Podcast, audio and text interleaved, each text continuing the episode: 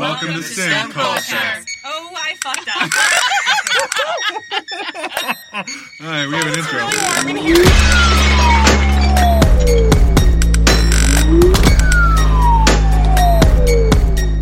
Hello, hello. Welcome everyone to season two of STEM Culture Podcast.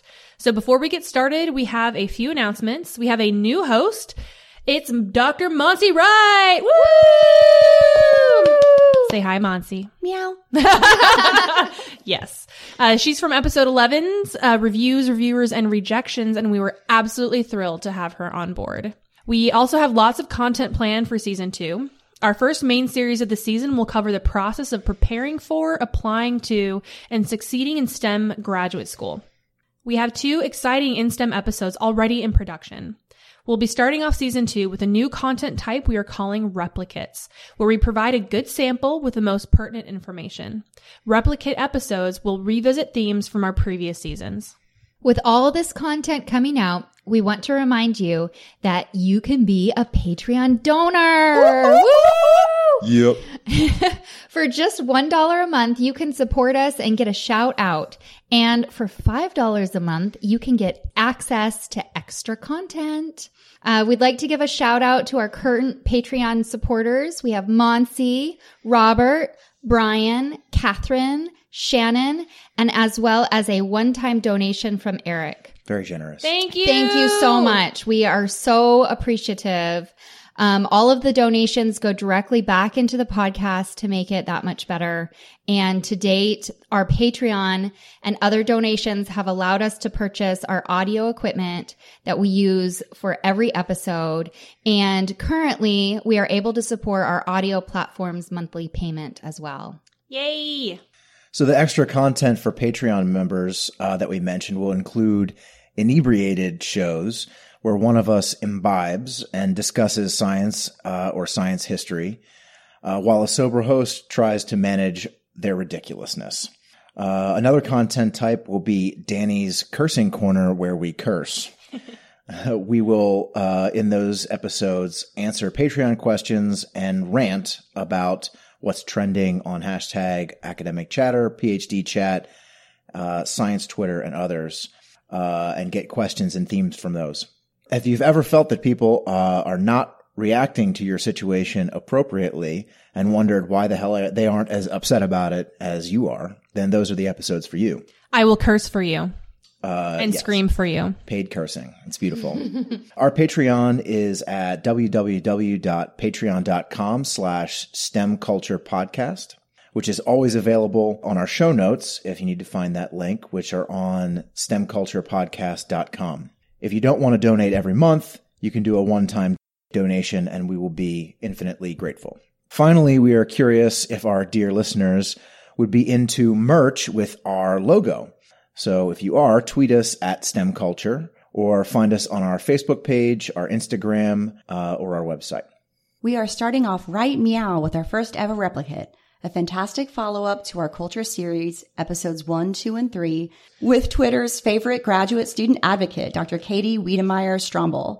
Katie contacted STEM Culture Podcast back in December when we first started up, and we got in touch with her this summer for some great discussion. As you may know if you've listened before, we here at STEM Culture Podcast want to improve the culture of STEM.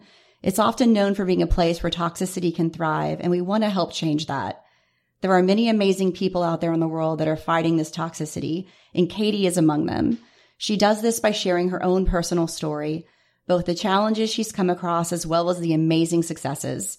In this first part, our conversation with Katie focuses on her journey and how she started graduate student advocacy and why she thinks it's important. On this episode, you'll hear Brooke, Danny, and Will.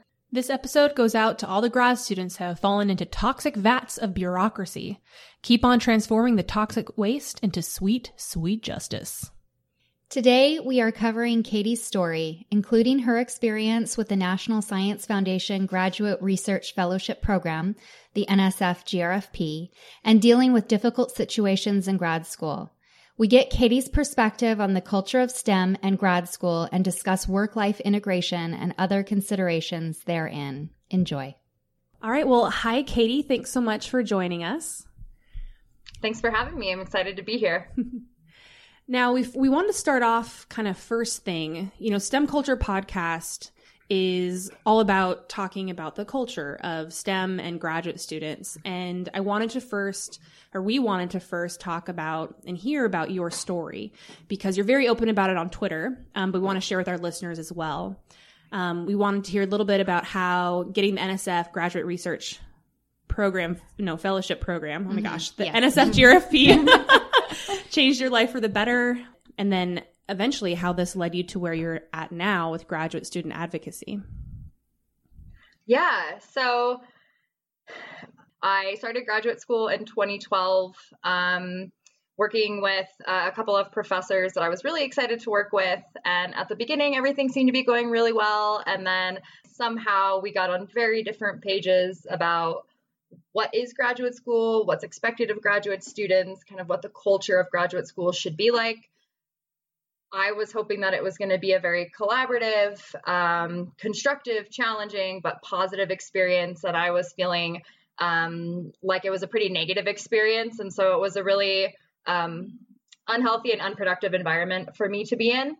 And so after a couple of years, two years actually, when my program taking classes teaching doing a research project i decided that i just wasn't going to be able to continue in that environment because it was taking a serious toll on my mental health on my physical health. I wasn't sleeping i was having anxiety attacks all the time um, and it was having a negative impact on my interpersonal relationships as well with friends with family with my fiance at the time who's now my husband.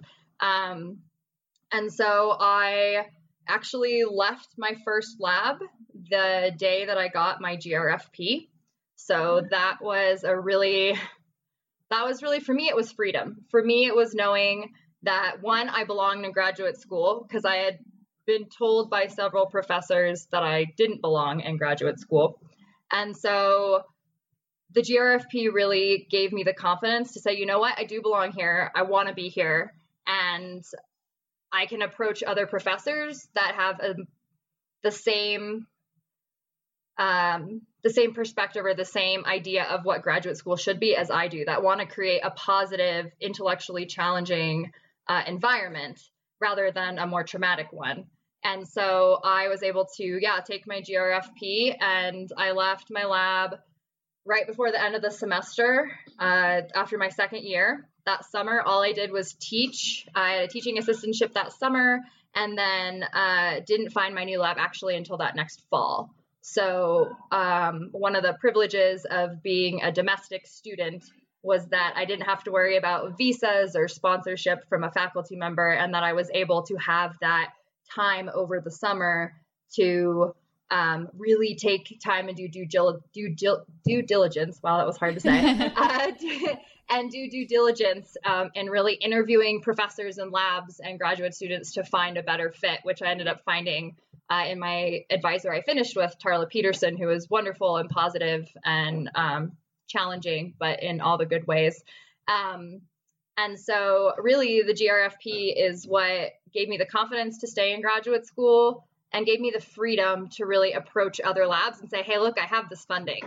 I have a project that I want to do. I had to start my project over, but I had already shown by having that grant that I could develop projects and um, had collaborations kind of in place that I could build off of as well.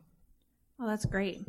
So you you mentioned that uh, your graduate school experience was not all good, um, and uh, also I understand that you have a policy that uh, you won't name names or get into too much of specifics about that. Um, and as somebody who has had somewhat negative experiences as a graduate student, also, I think I can understand why that might be, but I'd be interested in hearing you describe the reason why you have that policy. Yeah. So, you know, you have to be really careful about how you talk about it uh, for a couple of reasons. I mean, for me, I've realized that it's a much more systemic issue. Yes, I had experiences with certain people, but really it's not necessarily just them. It is a systemic issue. I've seen it at multiple universities at different scales, impacting different kinds of students. And um, and so trying to I- it's like you can't how do i say it nicely um you just have to be careful of taking something that's a systemic issue and putting it all on one or two or however many people. Yes, they, you know, are adding to the systemic problem, uh, absolutely, in my perspective, anyway. But because they are part of the system and because they they have a more established career than I do, I have to be really careful about that because I need to make sure that my career is not in jeopardy or connections that I need or funding I need is not in jeopardy as a result of not working with them. And as a res- I mean, in my experience, for me, I wasn't able to apply for certain things afterwards because of the connections that people I worked with before had. But I wanted to really try to maintain strong relationships with other colleagues, um, you know, that knew us both. And so that was that that's the biggest reason is that that power dynamic between you know professors and students and even though now that i'm graduated it's still, you know, I'm still early career researcher or early career altac or early career whatever I'll end up being. I haven't Right. quite landed on something yet, but um, you know, I'm still not as established, and I, you know, still want to be able to uh, benefit and learn from and contribute to my network and and so yeah so I'm, I'm careful careful about it for all those reasons and also you know i i'm not i'm not always successful at it but a big goal for me is that when i talk about these issues in academia i try to i try my best to be constructive about it or just to be transparent about this is something that a lot of people go through that i go through that i've noticed other people go through or hey this is a problem we should probably address it. I I try not to just be whining and complaining or angry at certain people. Um, and so it's, you know, uh, that's part of it too, right? Is kind of taking the high road and just going, I'm going to learn from this, I'm going to use it to do good. And so trying to focus more on the lessons learned from it than on who to throw under the bus for it is is something that I found for me has been helpful in my healing, has been helpful in how I've connected with other people, and is how I've been able to create some change in the system at some levels. So not a lot. It hasn't been, you know, huge, but I've I've peck, pecked away at it a little bit with the help of, you know, the huge network of others that are also fighting this fight. hmm I think it's a very, it's a really great way of, of looking at it and a way to help help it not like bring you down. Um, I, all, all of us on the call today have unfortunately had some negative experiences too. Um, and, and we're also really worried to talk about it any more specifically than just that because there were warnings of, oh, you might defame this person and then they can sue you. We're like, Right, right. I think we've all received specific warnings about how we should proceed um, about the experiences that we've had, and and that can be pretty intimidating as well. Um, and, I feel like you explained very well. You know, if you want to make change down the road, you can't start off your path with, you know, throwing stones at specific people. Uh, it will make your path very difficult, and then you won't be able to create change down the road um, the way you want to. Mm-hmm. Yeah, exactly. And also, uh, you know, it's I think important to realize that yes, while there are a few people who, it, for me personally, have really impacted me in that way, um, it's they're not acting in it alone. They're supported by a system that, for a long time, has encouraged uh, not treating graduate students very well. So. Mm-hmm. Right. Yeah, I think that uh, I mean you you hinted at a lot of things that are unique to academia that people outside of academia might not really understand, like uh, the treatment of intellectual property of graduate students, for example. Um, and there are a lot of things like that that probably somebody interested in graduate student advocacy could talk about at length. But I think this leads us nicely into our next question. Uh, in your opinion, uh, what is the culture of graduate school like now? What would you like to see changed in graduate student culture specifically and in STEM culture in general? It's a really good question. So, the culture of graduate school now, to me, um, still on that, you know, well, I had to suffer through it, so you have to suffer through it. That that seems to be kind of the the majority of the stories that I hear and what I've seen, what I experienced is this all well, you know, I suffered through it, so you have to suffer through it too, which I find so interesting because especially uh, right, so as scientists, we do work to improve our methodology. We do it to learn new things, to change how we used to do things so we can do them better. So like we learn how to uh, you know, analyze things in a new way. We develop new methods, new protocols. We invent new tools so that we can improve and increase our productivity on what we're doing. And yet, so many folks that have usually it's folks that have been in it for a while are like, well, this is how it's always been, so we can't change. Yeah. And so it's it's so interesting to me that there's this disconnect Yeah. with our research that's we want to innovate, we want to do better, we want to learn from what we've done wrong and make things better and more productive. And yet, people are still really big on, oh, well, that's just, you know, part of the process is feeling miserable and part of the process is being really unhappy and and so I think uh, to me that's still the majority of the culture uh, in it from, you know, from what I experienced, what I've seen. And um and so uh, that's kind of how I see it still. I think it's improving. I think depending on where you're at, like in the department I ended up in at UTEP with my advisor and my uh, my department chair, who I worked really closely with, that was a super collaborative, super encouraging, super intellectually challenging, uh, wonderful experience for me. I really enjoyed who I got to work with and the culture of it there. But I was also in my last few years when I got there, so you know I, I kind of learned the ropes a little bit, and I think that helped too.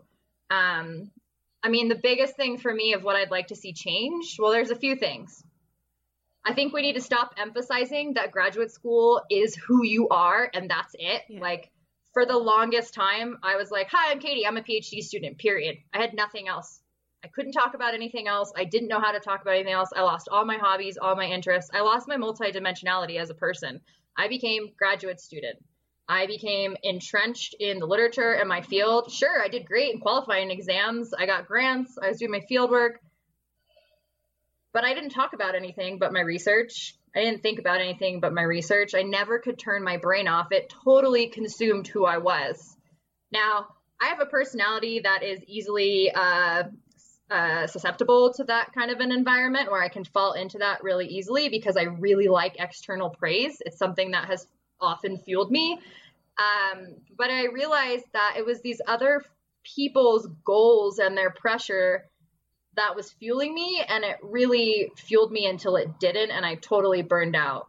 And so, you know, for me, the biggest thing is I think for the culture, it's departmental, from cohort mates, from collaborators, really de emphasizing that it's everything that you are. So I say, graduate school, it's something that we do, it's not who we are. Yeah.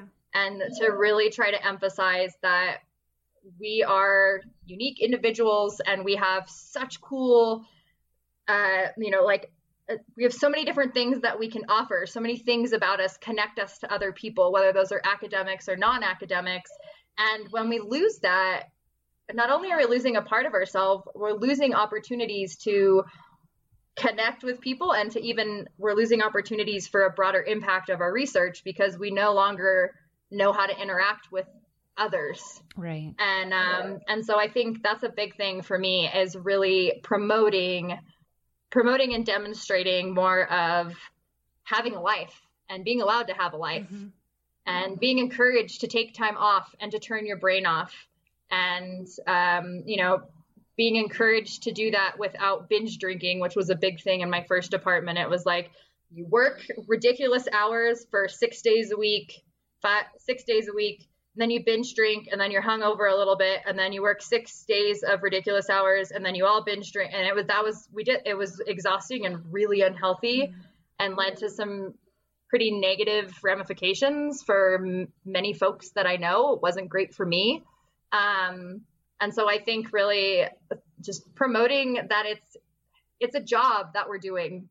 It's not everything and the only thing that you are. Yeah. Um, and to me, that's really, I think, the biggest part of the culture that I would like to see changed is um, is just recognizing that we're humans and that giving each other. My advisor always says, or always, my advisor said to me once that I think we're all health. I think we're all better off when we give ourselves permission to know one another as whole beings. Mm. I just think I, I love that, and I kind of decided to start living by that for me. That I'd like to see changed. Yeah, I think we all strongly agree with you. I think you know uh, you could go.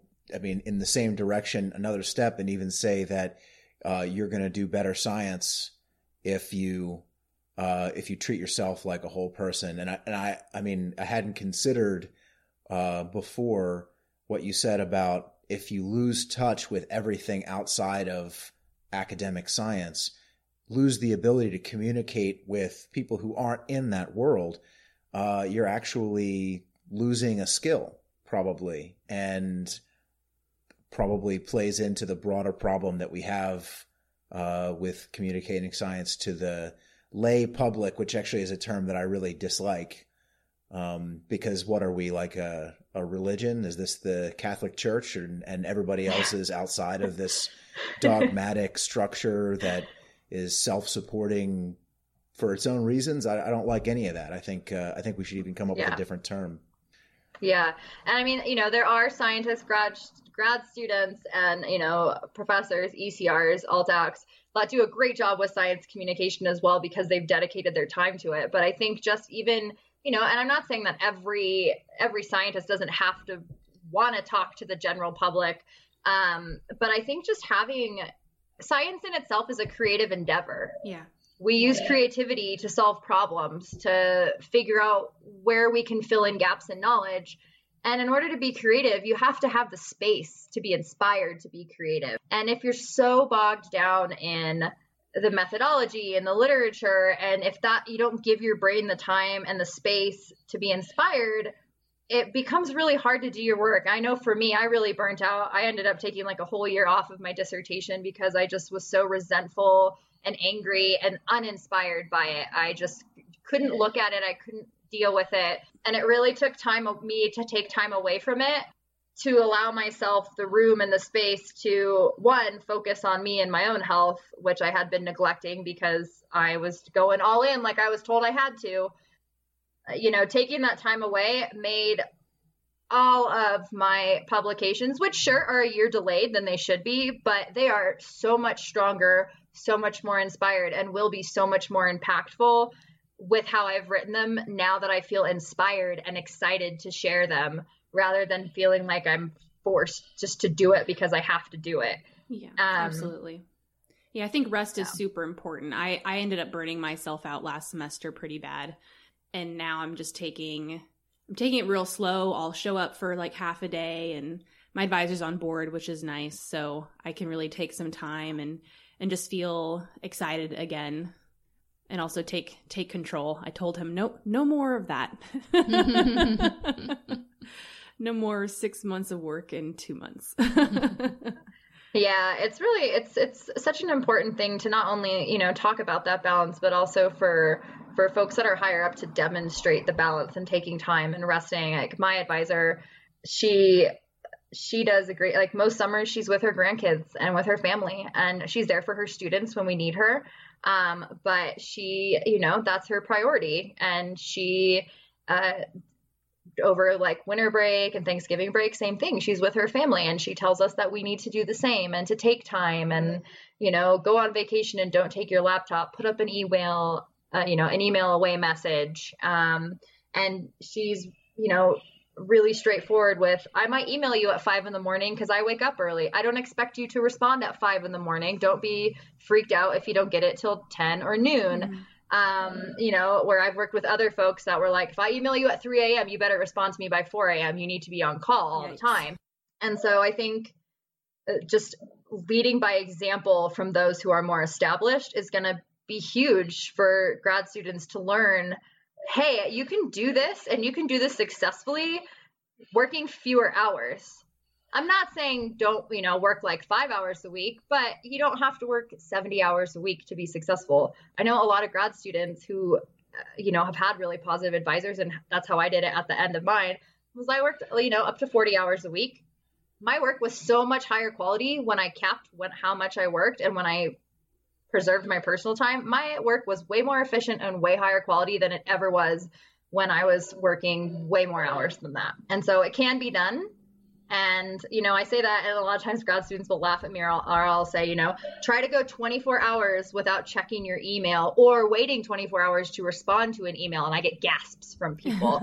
and, like, it's not, we're not asking for anything extreme. We're asking for 24 hours Mhm.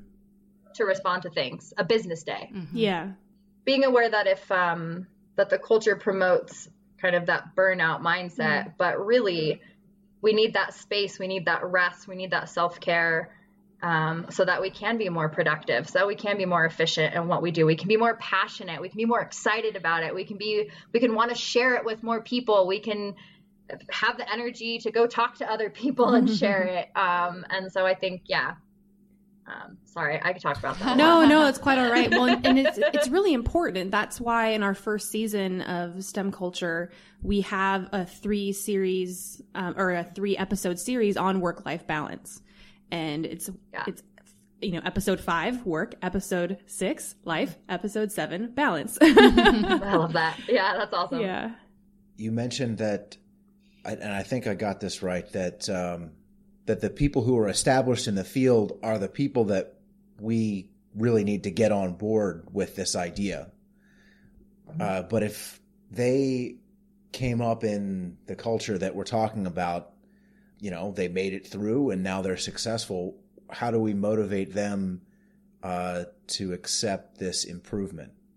Yeah, that's a really good question. There are some really great established academics, altac folk that that are advocating for these kinds of changes. There's a ton in the science Twitter community, which is wonderful. Those that are already doing it, helping to amplify student voices that are talking about it and also talking about it themselves with colleagues Yeah. is how we're gonna is what we really need.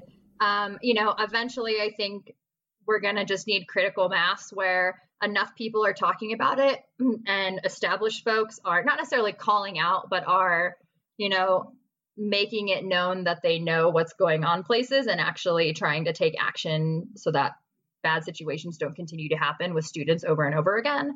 Um, it's going to need to be that like applications go down to institutions that have bad repres like that have bad reputations or PIs that have bad reputations no longer get TA funding from the institution or something. There needs to be to convince those that are really ingrained in their ways. I'm not sure how we do that, but I think it has to come from their equal level or higher. So it's got to come from, you know, colleagues that are already helping us out and advocating for us. I, I mean, I had a lot of professors that were really awesome and advocated for me when I was changing labs and universities who really helped me navigate a tough situation once I sought them out and asked them for it. Um, and so, you know, that I think is is how we're going to have the most change um, to get the ones that are really set in their ways and that are kind of the perpetuators of of this.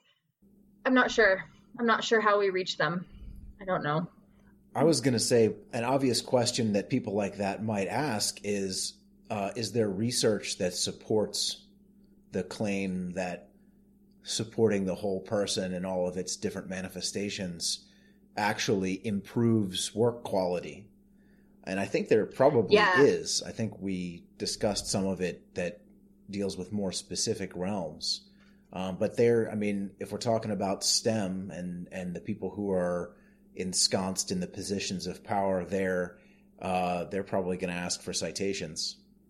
Yeah, absolutely. And you know, I don't um it's something that I've wanted to look into, but I haven't had time to look into yet, but I I'm not sure. I mean, you know, there's all the there's a bunch of articles coming out and that have come out recently about like the mental health crisis in graduate school and you know, you would hope that that would maybe help that people aren't super happy that they're contributing to mental health crises in their students, but um I don't know if there's research on that. I I hope that there is. Yeah. I bet it, maybe like in the HR world, there's some kind of studies or something, you know, uh, that's going on, but I'm not sure. Um, but I think you know that could be potentially really valuable. Yeah, yeah. See Yeah. what we can find because definitely when we were doing the work life balance series, we definitely came up ac- across some articles that were talking about like increased happiness and and all that. So if we can find something, especially in the business world, you know, there's actually a lot of of research with that kind of stuff in those spaces. I, yeah, I bet in the business world is going to be probably like HR where that stuff will be Right. found. I mean, I know that there are mm-hmm. even majors or master's degrees, probably PhDs too, that are all about like psychology for business. And so it's how you help managers, I think, manage the bet. I don't remember what it's called, but there are distinct programs that are actually targeted for business, but it's a psychology perspective on like organizing. I think it's called organizational psychology, Oh, cool. actually. So anyway, as an Oh aside, yeah, no, that's no, great. that might be a great place for us to start digging. Yeah. Well, and, and at our university, um, one of the things we've been kind of discussing amongst ourselves is, you know, it'd be really great if, because when you become a PI, no one teaches you how to manage people, right? You go from your PhD to uh, probably your postdoc and you're researching. And maybe in your postdoc, maybe you manage some people, but maybe not. And then all of a sudden, if you get a tenure track position and you have to manage people and you don't know how, then it's very easy to mismanage that situation. And um, we've been trying to have this conversation uh, for a little while now, and we've gotten some positive feedback now. But having like a, a management like oh, not class, but like management workshop requirement for like incoming uh, tenure track professors, and then any anybody that's already there, like maybe they need to take it too.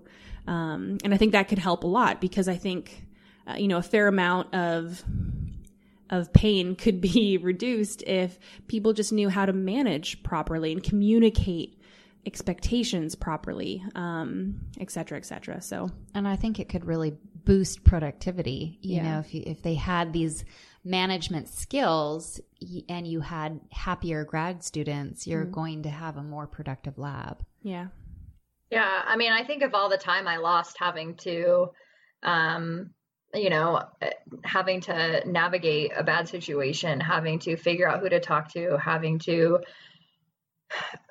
report it without actually reporting it because it couldn't be anonymous because obviously they would know who I was, and you know, like all that navigation of a, a of a bad situation, uh, you know, took away from grant writing or field work or research, and then even still once i left like i i had a lot of lasting impacts that i'm even still now that i've you know defended recently i still am working through some things like trying to unlearn some things um and you know all that time that could be better dedicated to being productive in any aspect of my life not even just academically but just in general that's wasted on having to deal with these unnecessary extra hurdles. And again, I'm a middle class white woman. My hurdles are, you know, pretty low compared to a lot of others. And, um, and, you know, and even still, I really struggle with it. So for others, you know, for underrepresented minorities, it's,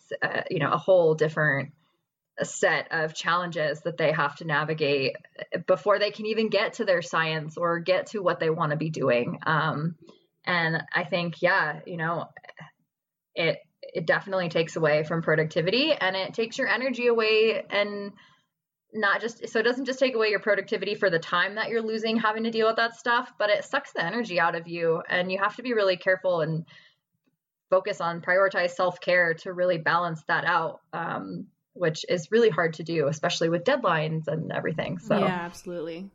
Yeah, I, I, you know, just speaking for myself, I know that, you know, the three of us here all have experienced exactly what you have said. But, you know, I look back on my first year of graduate school and that was my entire year was taken up by the situation that I was in. So I wasn't able to put everything into my graduate program. It was just how do I fight this and who do I talk to and how do I navigate? And I know And how that do you sleep? yeah, and how do you sleep exactly? And so, you know, I'm sitting here saying thinking, okay, out of the four of us sitting here having this conversation, four of us have experienced this. Four of us have had our time and energy sucked by an experience that was essentially out of our control. Um, and so, 100% of us, you know, what, it- how does that represent graduate students as a whole in this country? That's pretty terrifying.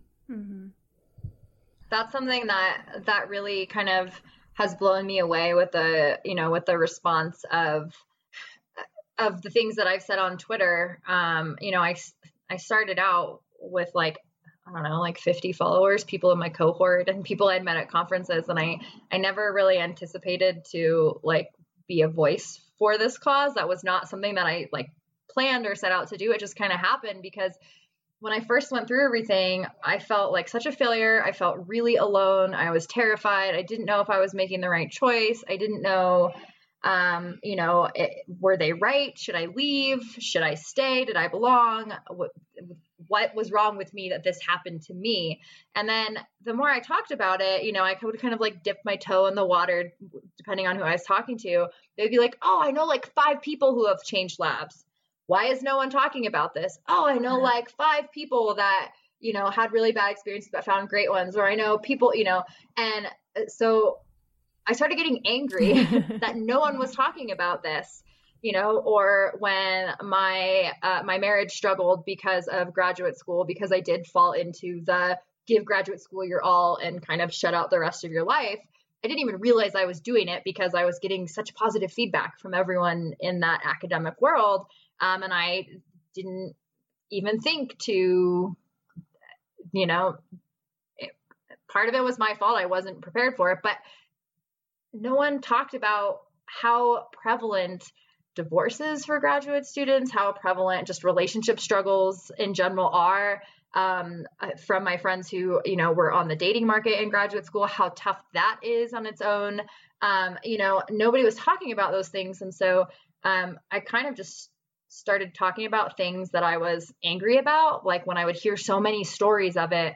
And then I was always blown away by how many people it resonated with. Like when all of a sudden there'd be like thousands of people responding and be like, oh shit, this is a this is not just me. And there was such comfort in that solidarity, even though it was concerning that there were so many people that related to such negative experiences.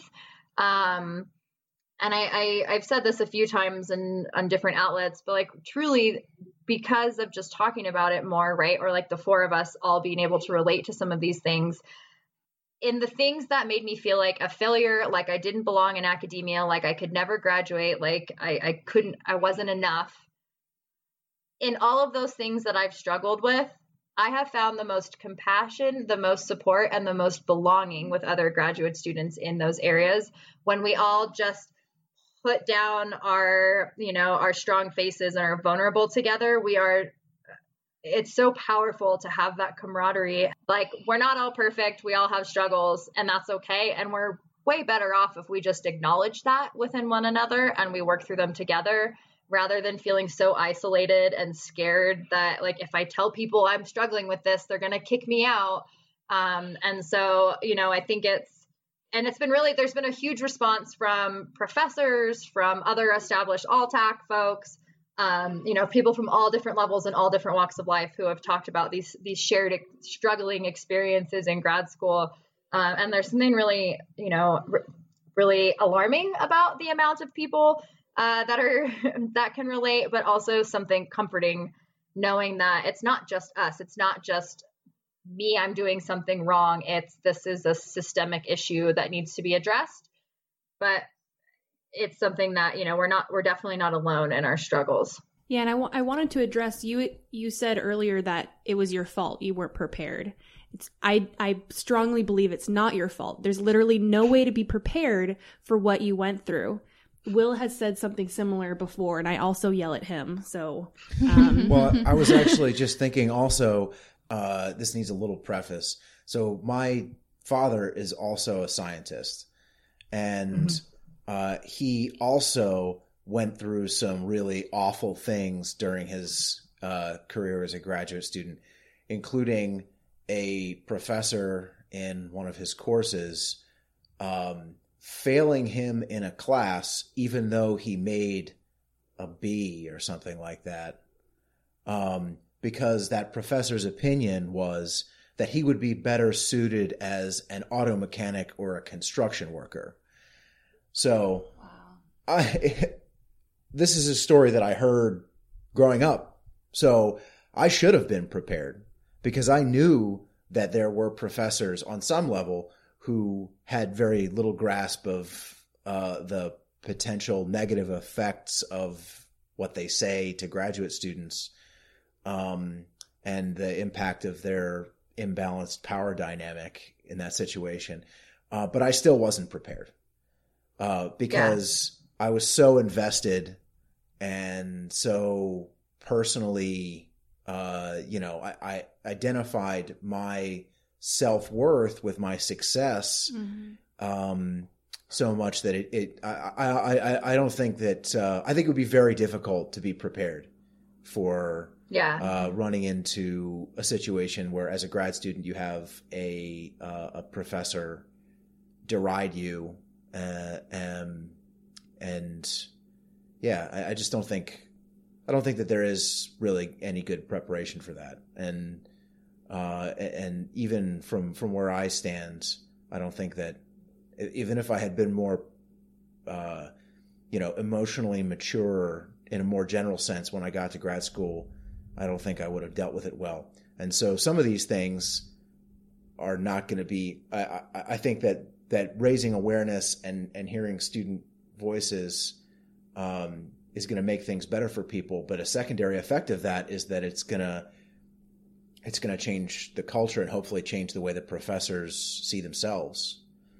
Yeah, no, absolutely. And um yeah, and and I appreciate your reminder to be kinder to myself. I always tell others to do that and still working through it myself too, but um it's just yeah, you know, it's uh, it's so important that we talk about these things. Uh, you know, hopefully it does create change down the line, but the biggest thing is to just let people know that they're not alone in these struggles and that this is really common. Um, but you know, I I've drawn this analogy before, but my husband used to be a, sh- a professional chef. He really, we both looked at what is the work, what is the life like for folks that are really high up in those jobs in that profession. And, you know, a lot of them work all nights, all weekends, all holidays. They have, they work ridiculous hours. They have very little work life balance. In that field, it was pretty well known and well talked about it's just something that I didn't think very many people, or, you know, or I didn't feel enough people were talking about those similar struggles that we have in academia. Because, you know, had I known what this was going to cost me, like mental health wise, physical health wise, just in general, maybe I would have made a different choice if I would have known what I was getting into up front. And you know, I worked for 3 years out of gra- out of undergrad before I came to graduate school. I interned with a federal research lab. I worked with graduate students and people who had PhDs and I still had no idea what I was getting into when I got there. It, and um, you know, had I known not I don't you know I never want to like scare everyone away from grad school but I think it's important that they know the pros and the cons of it and like how to look out for red flags and that there are options that you can navigate away from those red flags um, and that if you leave graduate school at any point you are not a failure. You are doing what's best for you. And that is wonderful. And uh, you know it, it's uh, yeah it's uh, I just think, yeah, talking about more what it all, being more open and transparent about it, like we are in our methods sections. We need to be thus in life. O- overly honest. yeah. So this is just part one of our conversation with Katie. We literally could not stop talking to her. In this episode, she discussed some of her story of switching out of a toxic lab and how the NSF GRFP helped her leave this lab. Why she doesn't name names, grad school culture now, and what she'd like to see changed, and how academia is similar to the life of a chef. What a great conversation this was. The second half is just as good. But before we move on, I wanted to clarify one point retrospectively. When I relayed the story about my dad and his bad experience in grad school, it may have sounded like I was implying that being a scientist is somehow better than being a mechanic or a construction worker. That was not my intention at all. In fact, growing up, my dad instilled in me a great deal of respect for anyone who earnestly pr- pursues any profession, especially those for which society has need, like auto mechanics and construction workers. The key problem with that professor's suggestion was that my dad had invested years of effort into becoming a scientist, had found success, but was being sabotaged by a professor because of their bias regarding what kinds of people should be scientists. This is just part one of two, so keep out for the part two coming soon. September 2nd is when we will be launching our new series of season two, Back to School. Episodes will be tips on how to get from high school to grad school, then graduate school applications, and finally, first year of graduate school success. We really look forward to bringing you these episodes. We are on Twitter, Instagram, and Facebook as STEM Culture One Word Podcast. And when in doubt, visit our website at stemculturepodcast.com for show notes, references, transcripts, and information about our guests and contributors. If you like what we're doing, please support us on Patreon. We have two tiers right meow $1 and $5. At $1, you get warm, fuzzy feelings and a thank you on our show notes. And at $5, you get access to extra Patreon content and our undying love. Everything we get from Patreon goes back into the show, not into our pockets. Katie can be found on LinkedIn and on Twitter at KR Wedemeyer. That's K R W E D E M E Y E R. We also have an amazing new logo for both the series episodes and our In STEM episodes, designed by Hector Dominguez. Check out his website at cargocollective.com slash Hector Dominguez. And we have an intro and outro music that's remixed by Godfather666. You can hear his music on SoundCloud. Until next time, don't forget about consensually hugging a grad student, or at least buying them a coffee or avocado toast sprinkled with salt and pepper, sliced tomatoes, and a sprinkling of feta cheese.